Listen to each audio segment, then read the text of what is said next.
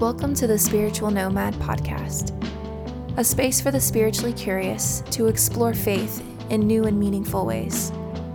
Open your heart and mind and journey with your host, Luke Bricker, into greater spiritual freedom. Everyone, welcome back to the Spiritual Nomad Podcast. Um, we have Mark Gladman on the show today. And um, Mark and I were chatting in the direct messages about faith in terms of the post that I made about um, having some sort of deconstruction and reconstruction, and that sparked a conversation. And uh, so we're able to finally link up here. Mark is in Australia, so we're, you know, we had to figure out and do a little bit of, you know, uh, time calculations to get a time together, but we're here and chatting now. So, Mark, thanks for carving out some time of your morning my afternoon yesterday for you. Uh, thanks for uh, carving out some time. Or tomorrow. Yeah. yeah. you're tomorrow, right? I'm tomorrow, yeah. All right. Well, yeah, thanks. You're in my yesterday. Okay, yeah. isn't, it, isn't it good that there's no space and time in God? right. It'd make this so much easier, wouldn't it? That's so true. So that's, I always think that's so bizarre. I had a t- conversation the other day with a gentleman in India and it was a similar thing trying to figure out timing you know and it was like i recorded with him at like uh, nine o'clock at night my time but it was like 10 in the morning tomorrow is to i don't know how all of that works but thanks man for for carving out some time for an episode with me. Pleasure.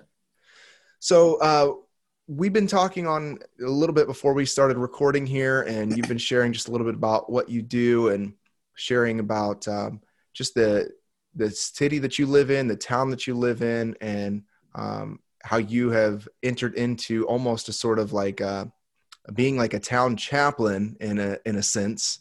Um, and I'm curious, like with your, how does that line up? Is that something that um, we that you have pursued in a particular way? Like what's what do you do during the day? You do a lot of stuff. You have a an, a uh, a blog, right? That you do some of this stuff with. Um, and you've been pursuing um, this in, in other ways online and maybe in person is ministry chaplaincy has that been a part of your your life for a while or is this something it, new that's coming yeah it has. Uh, in fact my, my day job that pays the bills i'm a chaplain in a school. Okay. Um, so it's a school of about 2000 students um, and i look after the senior school. So that's year 10 11 and 12 about 620 to 50 students. Wow. Uh, and um, we'd have about good 50, 50 or so staff in the senior school, I think, or thereabouts. Um, so I spend my days uh, doing pastoral care um, with the student body. Um, uh, we're a Christian school um, in the Anglican, or in your case, Episcopal uh, tradition. Um, I'm not an ordained Episcopal priest or anything like that, Anglican priest. Um, so I'm, I guess I'm a lay mm-hmm. person or whatever they, you know, what they call it. But um, so pastoral care with students, uh, a couple of chapels a week, and I also write and deliver the Christian Living curriculum, which is a subject that all year 10 and 11 students do. Wow. Um, and that's been a great joy because, you know, talking about the stuff that we'll probably end up talking about later, there's been avenues to start to share that with young people. It's been eye opening for them yeah. about who God is and what God's about and the place of faith and spirituality in everyday life, whether they end up being believers or not is not necessarily the um, the end game for me. The end game is helping them see the value mm. in the spiritual traditions um, and how it can bring them to a place where they might develop that. Who knows in the future? But for right now, just getting their head around it and seeing its value. Um, so that's that's. Um, but in terms of what's happening here in the community, it's it's not anything that I've done intentionally except be me. Yeah and be um, what I think God wants all of us to be in our localities, and that is just the presence of, of God in community. Yeah. Um, so there's a lot of, I was saying to you in the, when we are having a chat before, we have a lot of businesses and uh, restaurants, cafes, uh, you know, locally owned stores and, and that sort of thing in my little community here at Burleigh Beach. And, um, and I'm at the North Burleigh. There's a South Burleigh end that's that is very, very village-like. Up this northern end, it's a little bit less so, only about a, um, a mile up the road uh, in terms of its built-upness. Yeah. But there's a much more connected vibe between, as I was saying, the businesses are share resources with each other and sell other each other's products through their own avenues. And um, of course, I get around to all these places and I talk to the proprietors and um, hang out in their spaces and get to know them really well. They all know what I do. Yeah. And I suppose that there's this, um, what's the word, goodwill that's Yeah. built up. This this uh, understanding that um, I, they can. It's trust too, Yeah. I suppose. And um, in time, you start to make connections with them. That you know, when COVID hit, um, it really hit the businesses here really hard. It's a high tourist area, and our borders were closed with the other states for quite some time. Um, we and there was a number of weeks there where, unless you were in a um, a business that was required, you had to close down or reinvent. And a lot of the people around here had to reinvent themselves. Uh, the gin distillery started making hand sanitizer. Yeah. Um, yeah. Uh, the breweries, uh, the brewery around the corner, this one's new, but the other one um, started doing home drop. Uh, Mm. Some of my favorite cafes along here started doing home drop. Um, Yeah. And then started doing things like we'll make a meal, a frozen dinner, and we'll deliver it to you. You can stick it in your freezer and you can eat it later. Yeah. Um, and so I was getting around to these places as I was able um, and just making sure I, I care for these people. So I was making Yes. sure they were okay. But there's that sense of, you know, sharing, well, love, right? yeah. Um, with, with other people. So that sort of built up, I suppose, some sort of connection and goodwill where they see me now as a kind of the sort of person they can trust and vent spleen with and talk life with. And um, it's probably in its very early stages. And I mean, I've been here permanently for a year and on and off for the two years before that, yeah. um, half time. So, uh, you know, it's in the very early stages in terms of connection and stuff, but it has caused me to do a lot of thinking and praying about, well, what is, um, Mhm. what does this community need? Um, Yeah. uh, there's a, there's an Anglican church, uh, Episcopal church, uh, back down in the main sort of area, a mile down the road. At this end, there doesn't seem to be. There's no, not really any churches about the place, and it's not that I'd necessarily go about planting a church, but seeking opportunity within the spaces that are here, and there's lots of them, Yeah. where people can intentionally connect and share stories and um, and grow together. Yeah. Um, yeah. So very early stages about what that might look like and, and how I can be, of, and mostly how I can be of service to the community in that way that's only just dawned on me is starting to happen. Yeah, I love that. And I love that, you know, and the reason I wanted to kind of start with that is just to show like what this can look like in a real space in real time as we like because I think the purpose of faith in a lot of ways is how we live and move and have our being, right? Like how we just go to the pub, how we do these things, how do we go out to eat, the conversations we have, who we befriend. And I love that that is you seem to have that embodiment from what I've just my take from talking with you here. You seem to have that sort of embodied spiritual practice of the community and the people around you. That's one of the first things that we talked about. Uh, and so, as you are a, a, a chaplain for, I was a youth pastor, by the way. So, I, I know a little bit about working with, probably in a different way than you do, about working with, uh, you know, teens or working with people. Um, but I'm curious, even in yourself, as you've pursued a path of seeking to to help other people or to walk with other people, uh, that comes obviously, maybe not so obviously, from like a faith tradition and a faith background. What was some of the origins for you as far as like faith foundations and formations? You know, was that something that you were Uh, born into or later in life? Well, it's interesting. You, you, you guys use the term mongrel when you talk about dogs in the States. Yeah, yeah, Uh, so a, a mongrel in Australia, it's like bits of this, bits of that, or bitzes, you know? It's Yeah. like bit of this dog, bit of that dog, bit of that dog, right? yeah, yeah, yeah. Um, in terms of, in terms of my spiritual development, I'm a mongrel. I'm a bitzer. So I was born into a family that had a, a connection to the Anglican uh, Episcopal tradition um, here in Australia, and so I grew up um, going to church Christmas and Easter, and my grandmother particularly took it very seriously. And the story goes that it was my third Christmas or second Christmas. So I was about two and a half, and the the, the priest disappeared after the, the prayers and stuff to go up the back to come to the little altar that was like a puppet show thing. I don't know what you call those. Not an altar, the um, pulpit. yeah. Uh, and it came out to preach, and we was, had still just we were finishing singing a hymn or something, and the guy came out, and I turned to my dad. I was standing on the chair, and I turned to my dad. and I said, "Dad, I want to be like that guy up there." and my dad said, "Well, sit down and listen, and you'll be able to learn what to do." Right. So this was two and a half. When I was about six, I have a memory, and other people do too, of me doing communion services with my teddy bears. No the, way. Yeah, from the prayer book, um, making little altars out of Lego and stuff, and um, and doing stuff like this, right? Um, what happened? Uh, I was taken for confirmation when I was thirteen, which is what good, you know, Episcopal families do. And um, my dad was defense, so we moved around a lot. And so this year of my confirmation classes and my confirmation was done with um, a military chaplain who is still a friend of mine to this day. Mm. Uh, he became a bishop and the bishop of the Defence Forces later, and he's retired now. Uh, Len Eacott, lovely guy. And Len um, took me through my confirmation. I took it really seriously. I thought, if I'm making a commitment to God in front of all these people, this is, you know, I got I'm going to own this. This is going to yeah. be real when we finished that year, I made my confirmation, um, and later that year, Dad was posted to Canberra, so we relocated, and I started taking myself to church. Um, so my family weren't regular church goers. They went through the time of confirmation. We relocated sort of back to normal, but I wanted to take this seriously.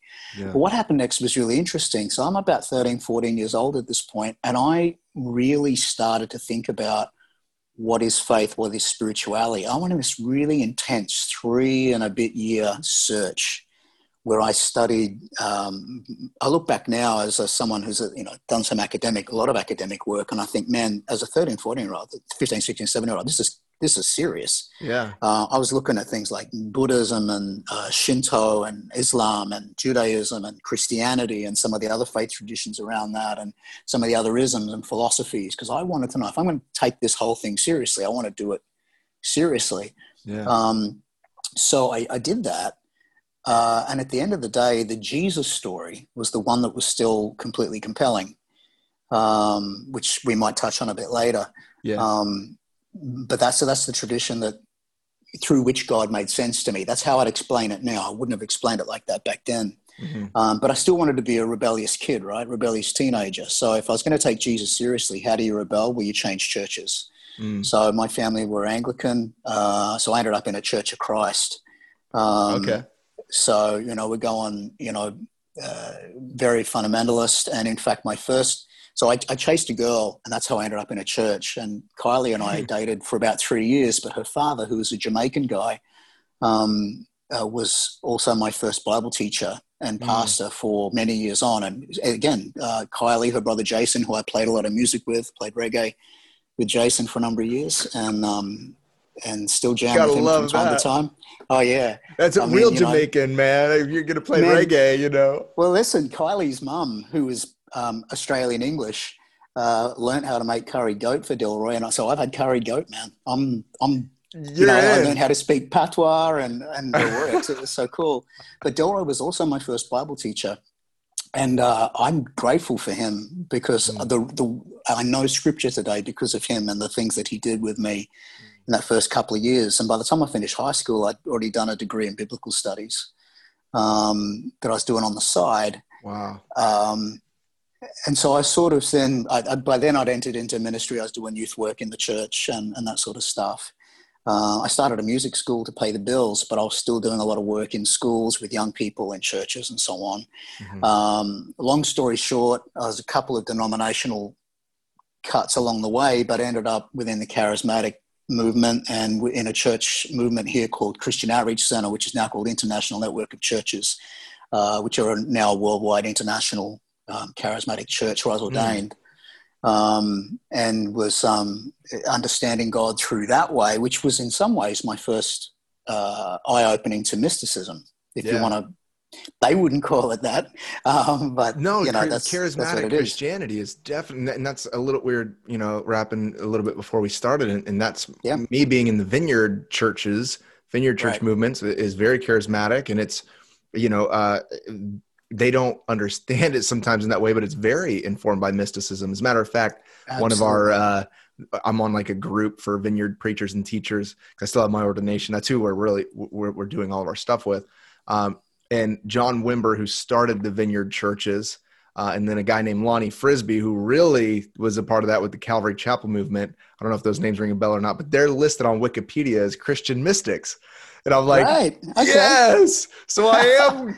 it's so funny how like all this has come around, you know, full That's circle. It. And now nobody, whenever I go to conferences, uh, you know, can argue with me about mysticism because you know because Wikipedia says so. Yes, it's the it's no, the, that's, the law. Isn't that interesting, right? How, yes. Yes. Um, there's no reinventioning of the wheel with God because God is. Um, yes. We just we call it different things, right? Um, yeah. And because we haven't experienced it, or maybe a couple of generations have missed it, um, doesn't it hasn't been there before, right? Uh, right. For sure.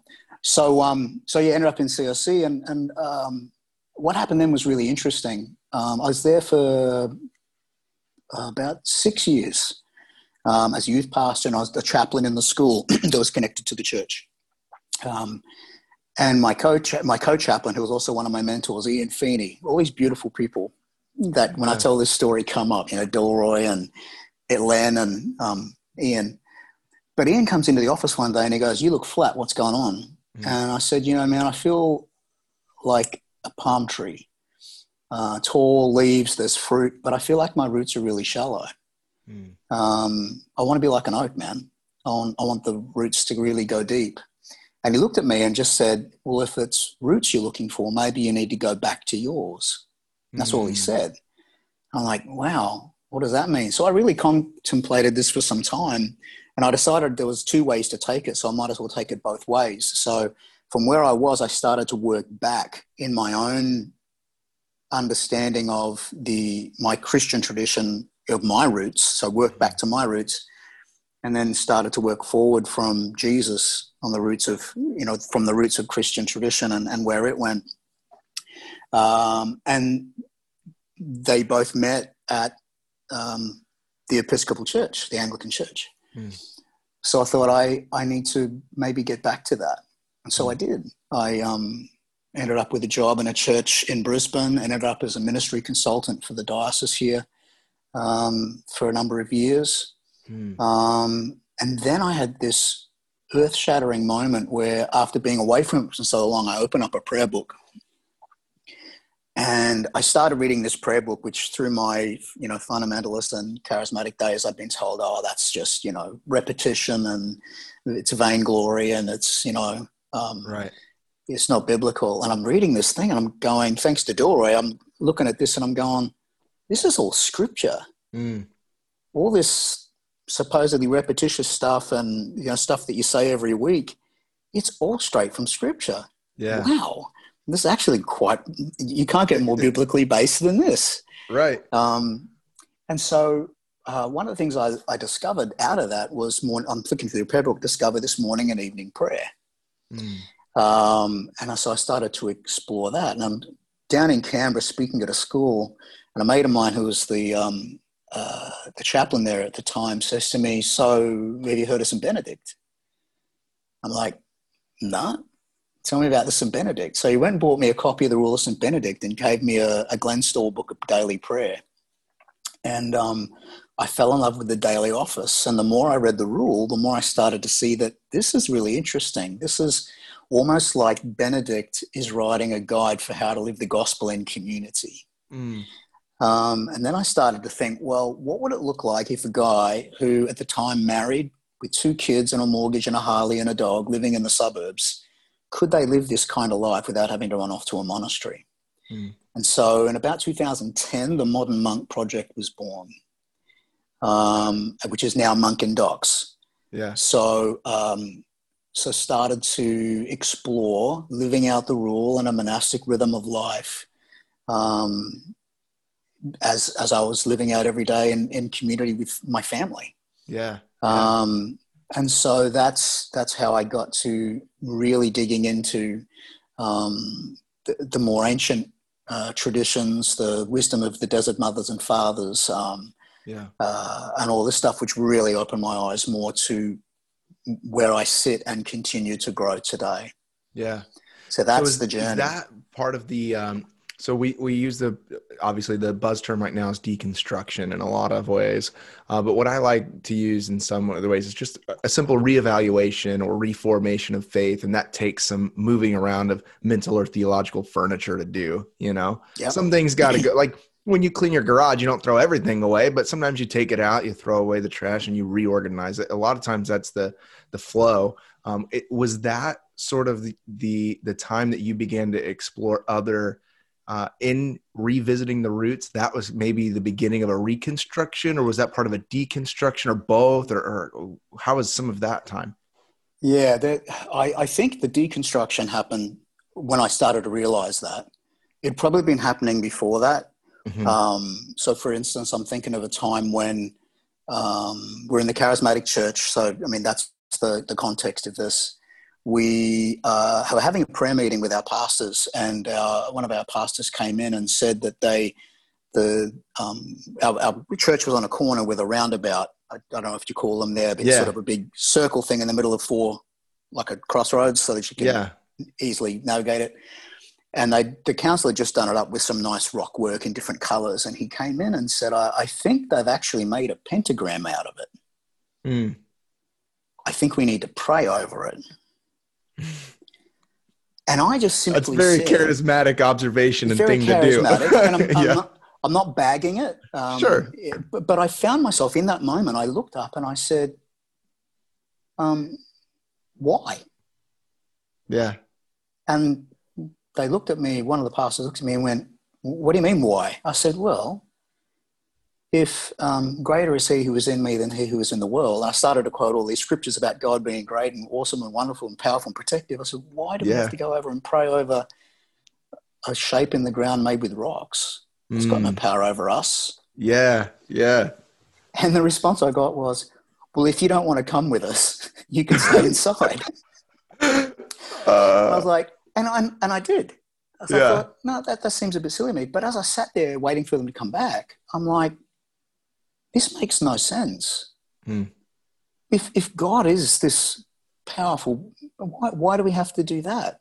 yeah We could pray it from in here. Why do we have to go out there and march around it? And um, and again, I'm not I'm not bagging those things. If that's your if that's the way that you engage with God, then more power to you. But I started to realize that there were a, a lot more questions than direct answers and pat answers. yeah And this is when I started to really read scripture for what it was, digging into context. You know, my, my exegesis and hermeneutics got much deeper.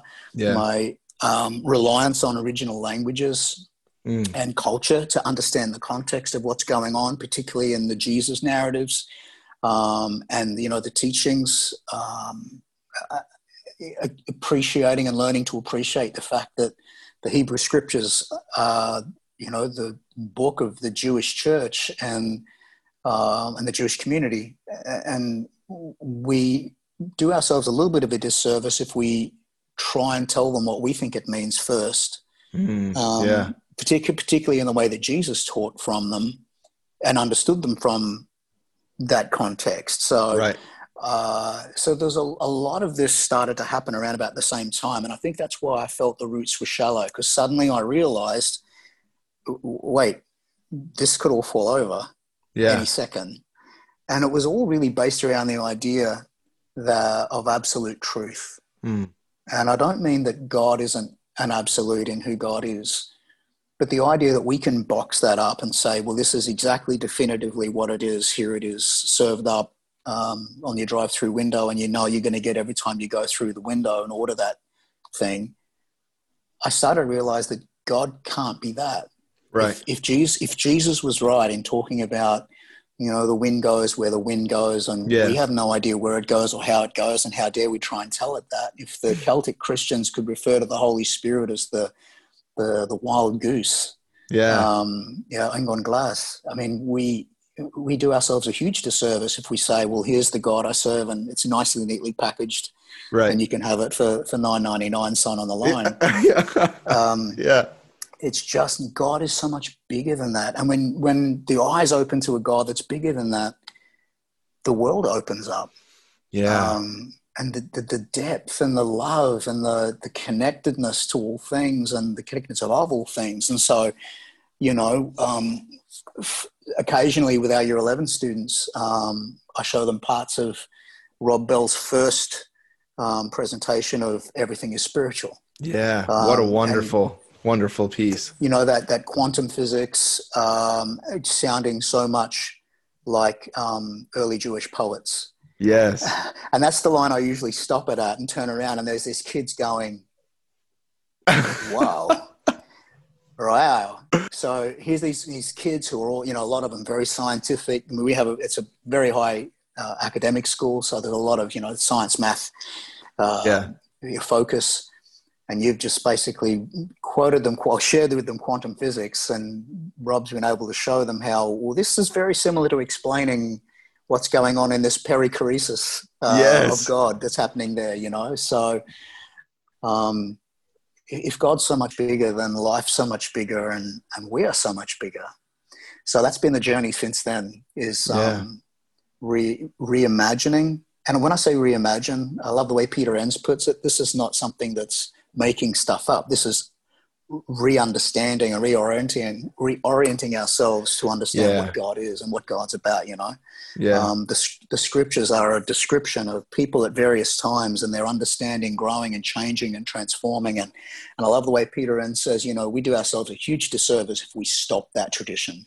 yeah. Um, and so I think what's happening, you know, this last, you know, decade or two, where we've been seeing this deconstruction, reconstruction thing happening, is that very thing re-emerging in the church again, that re-understanding, re-evaluating what God is and who God is now and how we relate to that God and to each other because of that.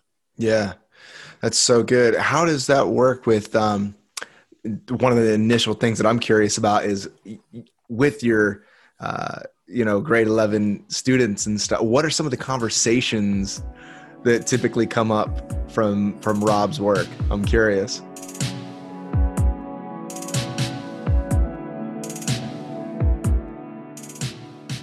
The Spiritual Nomad Podcast is a ministry of Current Collective Church, a nonprofit organization that is dedicated to holding space to experience the divine in healing and transformative ways that enable us to live into the fullness of a truly abundant life. If you enjoy this podcast, please consider a tax deductible donation to support our ongoing effort to reimagine spiritual community. Visit thespiritualnomad.org slash give to contribute today. Thank you for your support and partnership.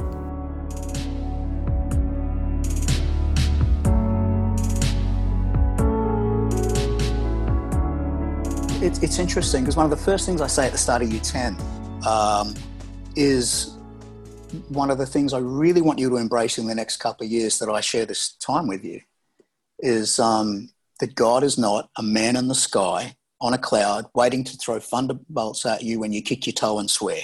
Mm, Uh, that's not what God's about. that's so Um, good And so if you can get beyond that yeah and understand that that start to you know think about what God could be if God is not limited to that man in the sky image. What does that look like? So what comes out of the, the you know by that time in year eleven, in year ten, we've looked at uh, things like sexuality, and that's a fun one. yeah given tell me kids- about that Given given year ten kids Song of Solomon to read, and so what do you Yes. that's about.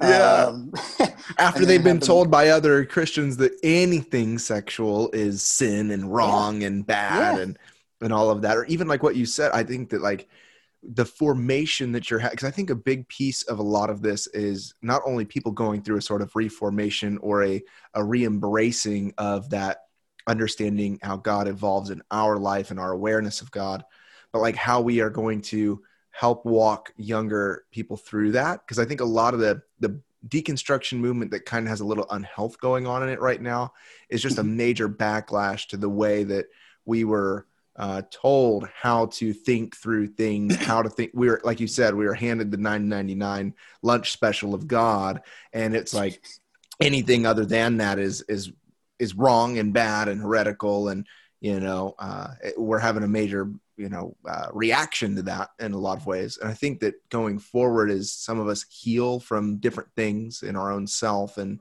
relationship with God and others that we are able to impart to younger people, or even in my case, like I have two kids, how I raise them, um, mm-hmm. you know, how people who are youth that are a part of even our community and what we do, like that is a huge part in setting up a whole next iteration of generations to live and move and have their being, you know? And so I just want to just commend that sort of conversation that you're already bringing to kids in that stage of their life. It's radically well, different. To. Yes. We, we have to. Remember, remember a number of years ago when I was still, um, uh, I can't remember when it was, but I remember someone saying, you know, everyone knows what Christians are against, but no one really knows what they're for. Yeah. Yeah. And when you were talking about the deconstruction movement just a moment ago and how there seems to be a quagmire of stuff, I think the trap that that deconstruction movement's fallen into perhaps is that they're focused on what they're against right. from the church. Yes. so you had the church against we're against this we're against that. Now you got the deconstruction movement saying we're against this we're against that. Um, i decided i wanted to try and be a voice that was saying well what are we for yes what is god about what where does this mean i could sit there and argue and um, you know, and, and that's hard not to argue sometimes. Absolutely. it's hard not to throw your two cents in. Yeah. But at the same time, I want people to understand, well, what are we about? What are we for? Who do, who do we want to be? And what does God want us to be? And who is God? And, and when we're connected to this God, this abundant, I mean, live 1010 was a hashtag that I've used off and on over the years. And that really meant live a 1010 life, 10 out of 10, 100%, but also John 1010.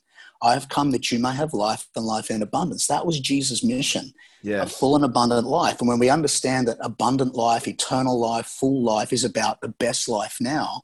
And yeah. what Jesus was trying to do is to say, this is how we can, when you're connected to understanding God's kingdom, yeah, all right, uh, and what it means to live in God's way of doing and God's way of being, it's like saying, this is this is how we connect yeah. with that movement of God in the world. And I've I've had the joy of saying to some kids who would say that they're atheist, and to say to them, you know, um, I think you're more a part of the, the God movement in the world than you think you are. Yeah. Uh, whether you like it or not, simply by what you're doing. Right. By, um, by the actual life that you're leading and living, which, by the way, is how Jesus said you'll know who's actually yeah. living in this. And I use the kingdom of God in terms of like I, I, hang out, I run with a lot of folks who, you know, are in more uh, spiritual but not religious movements or different things. So, you know, I talk about like the kingdom of God is is this eternal flow of perfection that when we enter into this state, it becomes completeness in our life. Yes. You know, yes, that's what we're talking about here. And it's like when you have that sort of awareness, so many more people are included than what we Absolutely. had previously thought.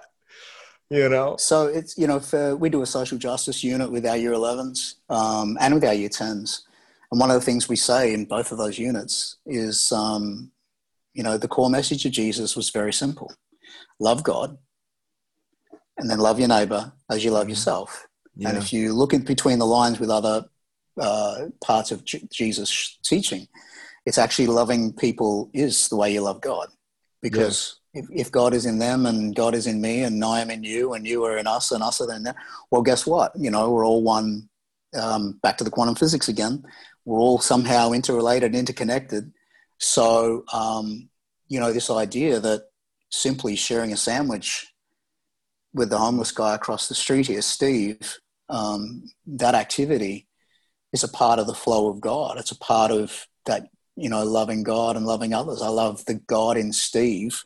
Yeah. Um, at the risk of sounding like I'm being, you know, pantheistic, but um, I, I, love how Richard Rohr says the differentiation is panentheism. That's um, God is in all. Um, yes. Yes. You know, so if the image of God is in Steve, um, you know, Jesus said, "When you do this to the least of these, you do it to me." Yeah. Um, so yeah. you know, that's that's really what it's about. And if it's as simple as that, I think um, uh, my my girlfriend sent me a note last just last night um, as uh, I was going off to sleep, and it didn't come through to this morning because Messenger had some issues yesterday. But she sent me Galatians six two, which simply says, Carry each other's burdens, and in this way you will fulfill the law of Christ. And she sent, This is everything. This is such a simple message. Yeah. And then yeah. carry one another's burdens, and this way you fulfill the law of Christ. When you look at Acts 2 and Acts 4, we see communities where no one had lack because everyone was looking out for each other. And yeah. I think one of the, for one of a better term, sins of the Christian community over the years is this individualism. This uh, are you saved? Are you going to heaven? Yeah. One of the things I learned out of the whole Benedictine thing and monasticism thing is that you know monks aren't about salvation for themselves; they're about salvation for the whole community. Yeah, they're actually yeah. seeking each other's salvation, right? Um, As a selfless sacrifice, imaging the life of Jesus. Who'd have thought? and and that whole you know perichoresis in God, that the, the servant, yeah. It's, yes. It's, yeah. Who would have thought? Exactly. Right. Who would have thought that? So with that, um, actually, just coming to me, maybe it'd be fun to talk about how Jesus has taken maybe different forms in your formation throughout the years. I know a lot of people, even speaking from my own personal experience, not just even the folks that I run with, but like what Jesus meant to me throughout the years as I look at these different iterations of faith has sort of evolved or changed and and some of the simple teachings of Jesus become the paramount things that I think was supposed to be. You know, whenever I was really yeah. hyper into like Calvinism and reform stuff, I'm like, forget the simple stuff of loving your neighbors yourself. Where's the real hard theological nut to crack? You know what I mean? And you're kind of like on this like pious sort of, uh, you know, uh, mission uh, to do all of the academics of it, you know, so Jesus takes a lot of different forms, and for me, it's like the simplest messages now become the hardest ones. Uh, but how has that looked like in your life? How's Jesus and the life of Jesus and understanding Christ and some of the, the language of the universal Christ that Richard Rohr talks about, and how all of these uh, the the life of Jesus and the understanding of Christ, how that's evolved and changed and informed the way you live? The, the first thing that changed for me was the voice mm. of, of Jesus, um, which moved from this hardline, harsh, finger pointing um, voice to one that was soft mm. uh, and, and more gentle, frustrated at times, um, but was really trying to get across this point of what this kingdom was and help us understand what that was. So the, the, that was the first thing that was really noticeable to me. I'd read the scriptures and, uh, you know, read um, the red letters, and I'm not necessarily suggesting they were the actual words that Jesus spoke at the time. They're probably not, but you know, you put that voice in your head of what it sounds like, and it was got, got way more gentle mm. um, and way more soft, and that actually changed the way I shared the message when I was preaching. Um, it, it, it changed yeah. huge. Uh, it changed the way I went about um, you know, we're talking about my community here before. I think one of the reasons why that connection's happened is because it's not just they can trust me, but they're not intimidated. Or not not intimidated is not the word. They're not. Um, they they know I'm not going to jump down their necks and try and shove a Bible down it. You know. Yeah. Um, yeah. They know that I'm serious about loving them first, um, mm-hmm. and I sincerely care for them and enjoy their their friendship and that connection. Um, so there was that, uh, which sort of changed for me too. Um, I suppose th- people like um, Kenneth Bailey, uh, who's a, a, a, New Testament scholar who um, has done a lot of work with the parables and understanding the parables in their context. Um, and you know, getting into some of the backstories of some of these things that were going on when Jesus shared these parables and sayings, um, that started to change my understanding of things too. Obviously, suddenly the parables weren't literal instruction to do X, Y, or Z. They were actually opening up my head to something that's bigger than just yeah. a simple action. So, when you were saying before about, you know, give us the hard theological nuts to crack, I, I got to say, the easy stuff probably is. Um, yeah. When you really break down what it means for us to love our neighbor as ourselves when we read the parable of the good samaritan or you know one that i was reflecting on just the other day the prodigal son. Yeah. I mean i mean how fair is that? You right. know the, the the workers who you know start early in the morning and the ones that come later get paid the same. Yeah. These are these are hard. Um, yeah. and so i started to see that this is what not just about paying people wages and being kind when someone does the wrong thing and nicks off and squanders their inheritance. this was opening up. You know, this whole idea of what is the kingdom of God, what is the kingdom of heaven. Um, it is like this, and rather than being again um, this place in the sweet by and by that I go when I die, suddenly it was the kingdom of God is now. It's here. It's within you. It's among us. Yeah. Um, and so these stories were for now. They were for putting into action now. It wasn't about earning a ticket.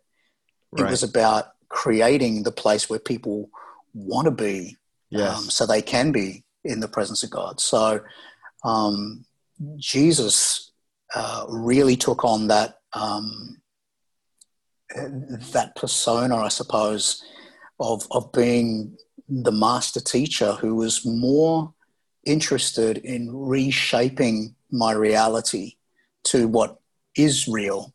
Yeah. As a, than just getting me to do the right thing.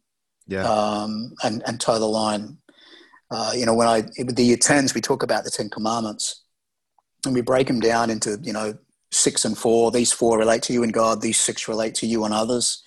And then we sort of bring it back again and say, what did Jesus do? Love God, love your neighbor.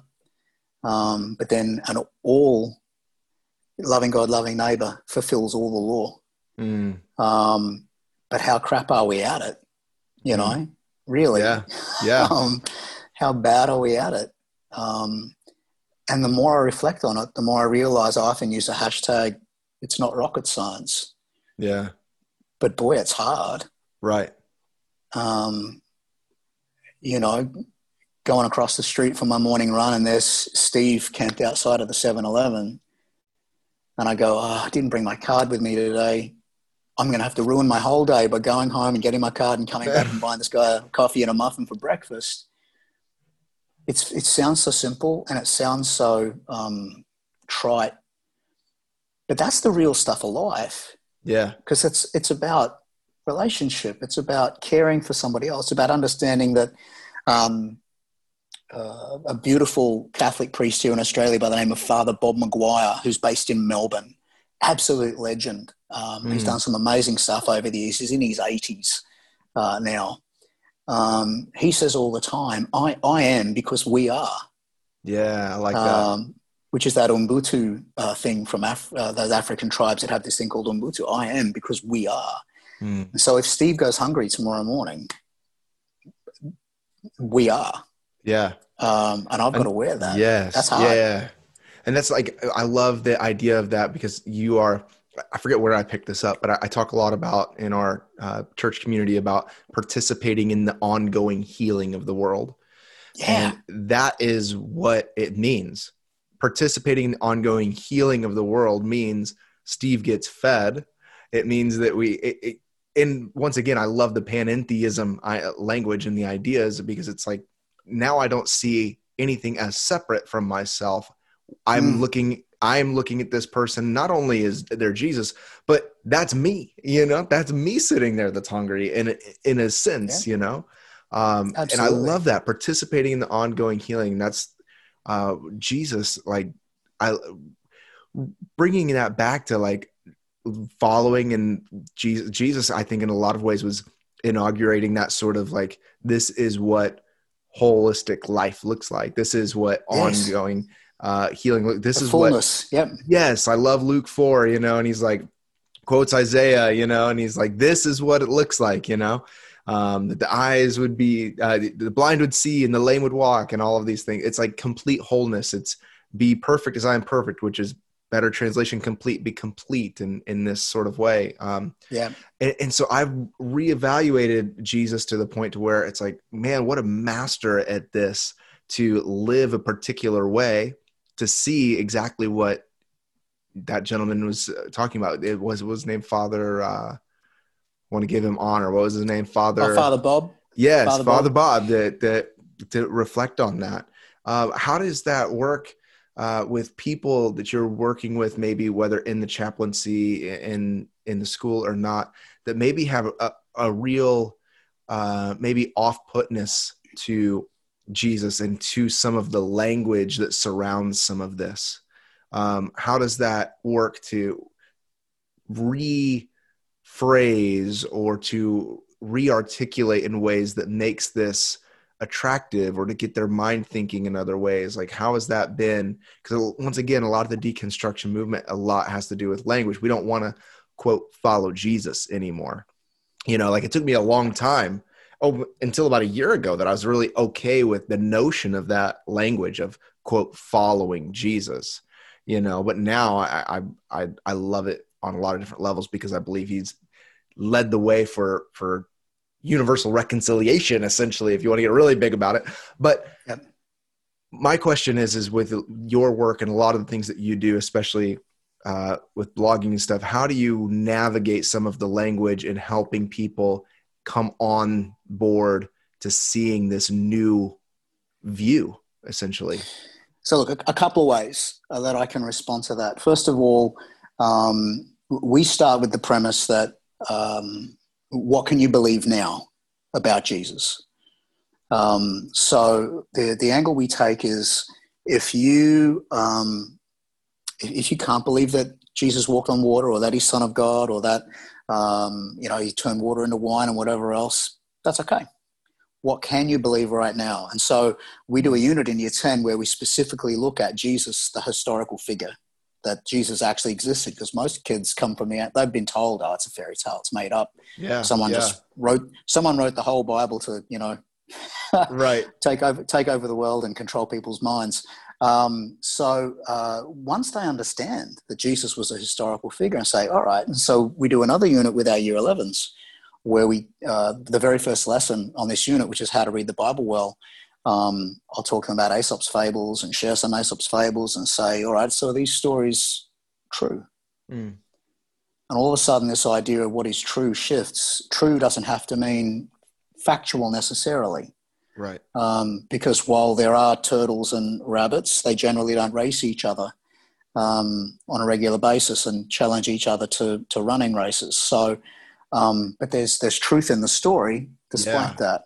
And like so that. the angle we take is all right, well, if you can believe that Jesus was a teacher who told wisdom stories, what wisdom can you glean from this? Um, and in fact, in the last couple of years, Peter Enns, uh, in his latest book, uh, talks about that a lot. That you know, mm. the Bible isn't a book of answers; it's a book of wisdom. Yeah. Um, yeah. And if we can read the Bible seeking wisdom, and so when we understand Jesus as someone from whom we can gain wisdom, it doesn't matter whether he's Son of God or not. Now, I say that to mean, um, I mean, there'd be some, possibly some Christians listening to this going, oh, how dare right. you, heretic. But, but what I'm saying is, is that um, for somebody who's completely blocked off to Jesus simply because of the Son of God thing, man, they'll, they'll find value in Scripture if you can get them to understand that Jesus' teaching was about a change of paradigm. Yeah. And maybe through that change of paradigm, I mean, I, just this morning in my Monk in Docs reflection uh, on Instagram, I, I talked about how you know we need to see um, God in all things, even in the spaces between us. Um, yeah. And so when we can start to maybe if we start to put some of those things in action, some of this teaching, bringing about the kingdom of God, um, maybe we'll start to see God. Yeah. Um, and maybe that's what our, well, not just young people, but people in the world need to see. Yeah. Um, you know, we well, I believe in God. What does that God look like? Well, let me show you what that God looks like by loving you. Yeah. And maybe someone who says, well, you know what, I'm going to, I'm going to, yeah, Jesus said, you know, love my neighbor and love my neighbor. And suddenly they see what this God is love thing is through the yeah. action of loving their neighbor. Yeah. Um, so that'd be the first thing. The other big one for me um, is, you know, every week in a lot of traditional churches, they recite the Lord's Prayer.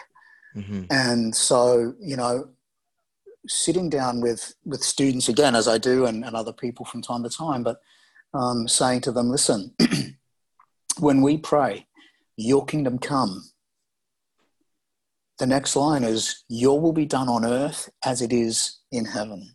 Mm-hmm. Well, what does heaven look like?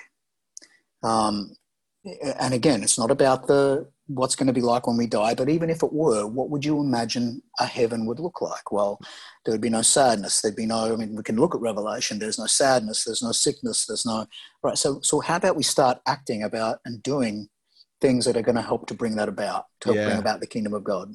Yeah. Um, so I guess they're two very basic, but probably the most prominent approaches. And there's a lot of more intricacies in those. But I think if we open up uh, Jesus like that to people.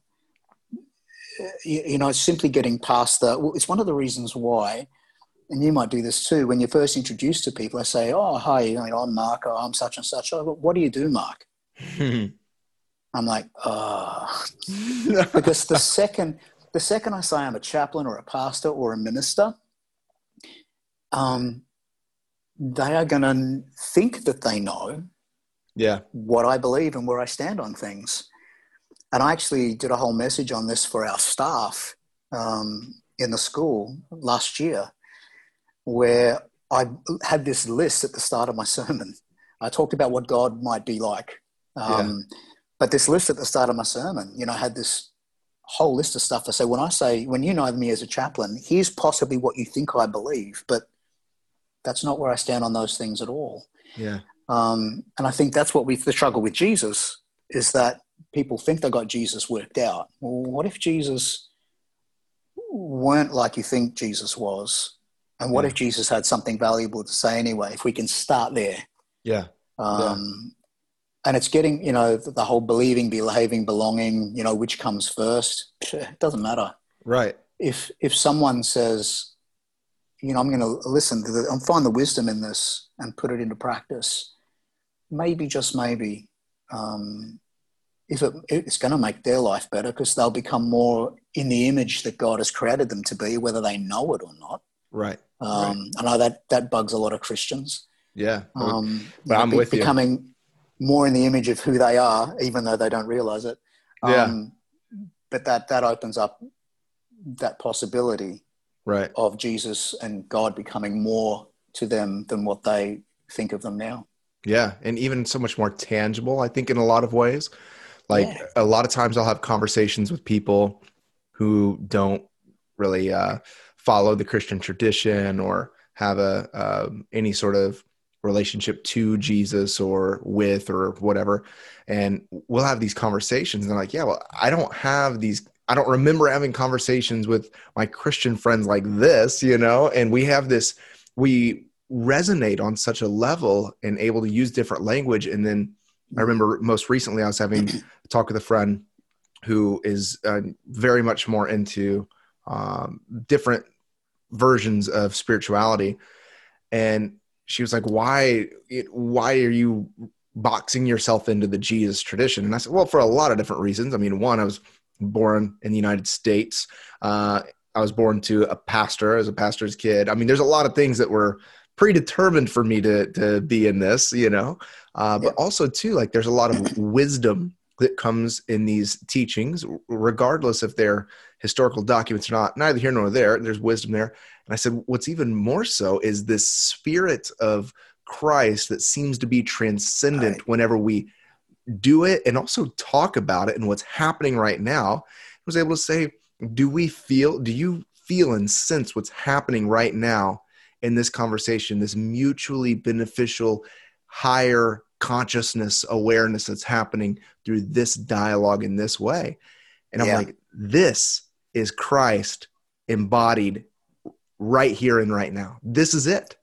This is right. this is a I mean there's there's a lot a myriad of things this is a a form of many of it you know and that right yep. there is such an eye opener for people who are frustrated with the church frustrated with jesus or don't have a context for jesus to be like oh like i can it transcends language words ideas thoughts doctrines and it's two human beings coming into a, a form of union with the god that is right here right now. And it's it's beautiful thing to see people now have a different view about what the possibility of Christianity could be like because having been in the presence of an experience with someone who is willing to level with them on a different level of just like yeah, well, you got to believe that Jesus is the Son of God before that, that, that, that, you know, or you have to speak in tongues first, or you got to, you know, and to me it's like that is such an amazing thing for people to understand. And i love that about what you're saying is like what's the most uh, if you're if you are incorporating jesus into your spiritual practice and formation in life what are the things that you can believe? And for this individual person it was like this experience. I can believe that this is true and therefore we've had numerous conversations thereafter. So i i love that uh, and I, I feel like so many people in the deconstructionist movement could use that right now absolutely um, and i guess that's the thing you know a lot of there's a guy on twitter that i have talked to a lot in the past and he really struggles because he he he's come from a christian background and now he would probably term himself more atheist than christian but he still sees this thing in a Jesus story. And uh, yeah. and I said to him, well, well, we'll, start where you can, mate. You know, yeah. just um, okay. So you're at a point where you don't think the miracles happen and whatever else. That's great, but what value is there in Jesus? And mm-hmm. I, you know, that's interesting uh, when you think about it. The emphasis that we've placed on things over the years, I think the the those of us who've been through that deconstruction and reconstruction process um, have realized that the miracles themselves aren't necessarily the big Yahoo. Right. Um, I mean, one of my favorite stories is the turning of the water into wine.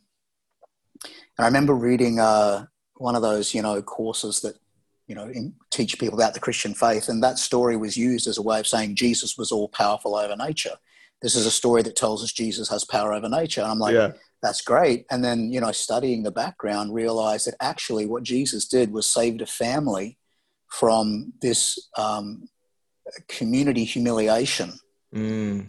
And ostracization because they didn't provide for the party like someone who provided a party like that should have. Wow. That this was about social and community. Yeah. Um, that, you know, this whole, uh, this father of the bride and the, the bride and her family and the, the groom and his family would have been all at various levels known as the family who you know failed mm. to um, to to provide a good party for their daughter's wedding. Um, yeah. yeah, Jesus came and saved the day. Uh, yeah, uh, it wasn't just about getting the party started again. It was about creating an, a situation where this, and I guess my two big things are, you know, what's Mark's thrust in a nutshell? One is helping people see that belief is believable yeah. And then the second one is is that um, community over individualism. Mm. And so that you know Jesus was all about community. So he was all about I mean everything he did was about helping people in community. Sure he healed that man's arm and healed that leprosy, but it was about creating an environment where they could have community. Yes. Again, they weren't ostracized, they weren't on the fringes, they were able to be a part of it again. And, and that's where the wholeness comes. The wholeness comes when we become whole. Um, yeah. going back to that whole I am because we are. Um, yes. Again. Yes, I am because we are. I love that so much. So much. Cheers, uh, Father Bob. yes. Father Bob is the man. He is the man. Oh, if anybody hears any uh, uh, yard work happening outside, uh, that's apartment life happening on my end. So I apologize for any yeah, weed eater noises or anything. But uh, That's how we go. Um, so as people, as we wrap up the the show, I'm curious. Uh, you know, I love you. You made that. You know, talked about what you're about, kind of what your your thing is. What about the the work that you're doing and all of this? And I love the the language of the, uh, you know, the monastic stuff. Um, how could people get in touch with what you're doing? If you were to just give a quick little overview about like the the work that you're producing for people if people want to get in touch with that or involved in that what would they be what's a flavor of that and how can they get in touch with it so the best place at the moment would probably be um, through instagram uh, okay. at monk in docs m-o-n-k-i-n-d-o-c-s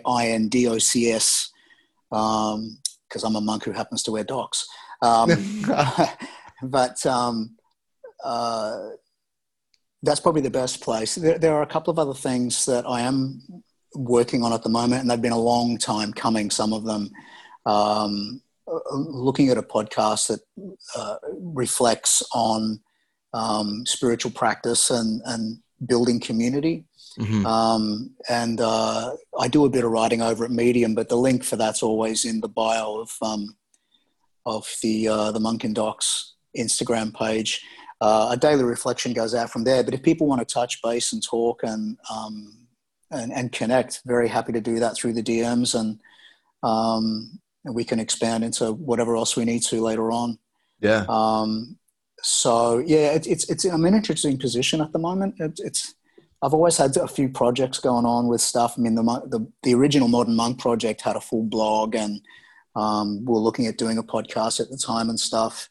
Um, uh, but for various reasons, I, I, let that go. I'm also on Twitter at Monk in Docs as well. Although at the moment, all you're going to see going up is the daily Instagram post because I sort of signed out of Twitter for for Advent. Just felt it was time to take a breather out of there. It's a weird space yes. sometimes. So yeah, some um, and by sometimes I mean all the time. Yeah, you will not find me in the Twitter land. Really, it's like well, that's, well, that's it. That's why I say Instagram connect there because the likelihood at this point is I probably won't go back. Yeah. Um, I don't think um, suck your life away. So oh, uh, uh, that, yeah, that's probably the best way um, is to connect that way. Um, and yeah, there's a few. I mean, any projects that you know, I've been working on. I, I won't see too much because some of them may not come about. One of these crazy guys who has more ideas before breakfast than some people do in a lifetime, and I don't know what to do with them oh. sometimes. Yes, but, um, I, I, feel that for me, man. yeah. So, but so Instagram, uh, I'm happy to receive DMs and, and questions that way. Um, and like I said, we can expand out to email or other things. And um, yeah, a few writing projects and maybe a podcast on the ball, but it'll be announced through the Instagram. So that's probably the best place for now. Awesome. Absolutely. Awesome. Is uh, any final parting, just a word of wisdom for those who may be going through deconstruction and finding their way into reconstruction? Yeah. Um, it's okay. Mm. It's okay. I don't, I, I think one of the big things that I hear from people who are going through this when they're talking to me about it is that feeling of uh, guilt, shame. Um, for many people, it's very real ostracization from family and community. Um, but I would say it, it, what you're doing is okay. It's not wrong. It's not bad. Mm. Um, and I really encourage you to reach out to someone, whether it's people like Luke or myself or other people that you can find um, closer to home if, if you need that but people that you can uh, vent spleen with and talk things out with, not and not people who are going to tell you. Um, and that'd be the other thing I'd say is it's your journey. Hmm. Um, so you may not find answers to many of your questions, um, and that's okay too. But but hang in with it. Um, yeah. Take your time. Stead, tread carefully. Seek wisdom where you need it, and um, may God be with you. And know yeah. that.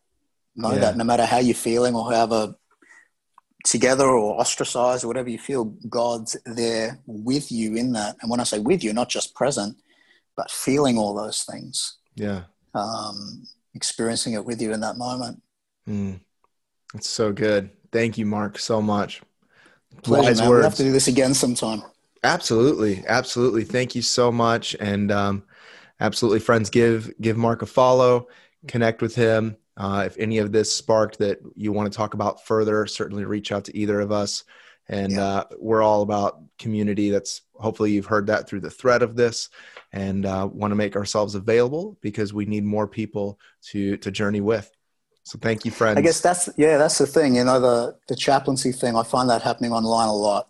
Yeah. Uh, and you probably yes. and you probably do too yeah. Um, so when I say, you know, reach out, yeah, the, the Lukes and the, the Marks, and there are other people out there too.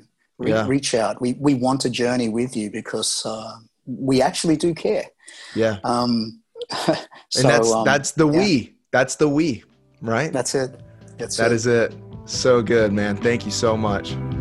My pleasure.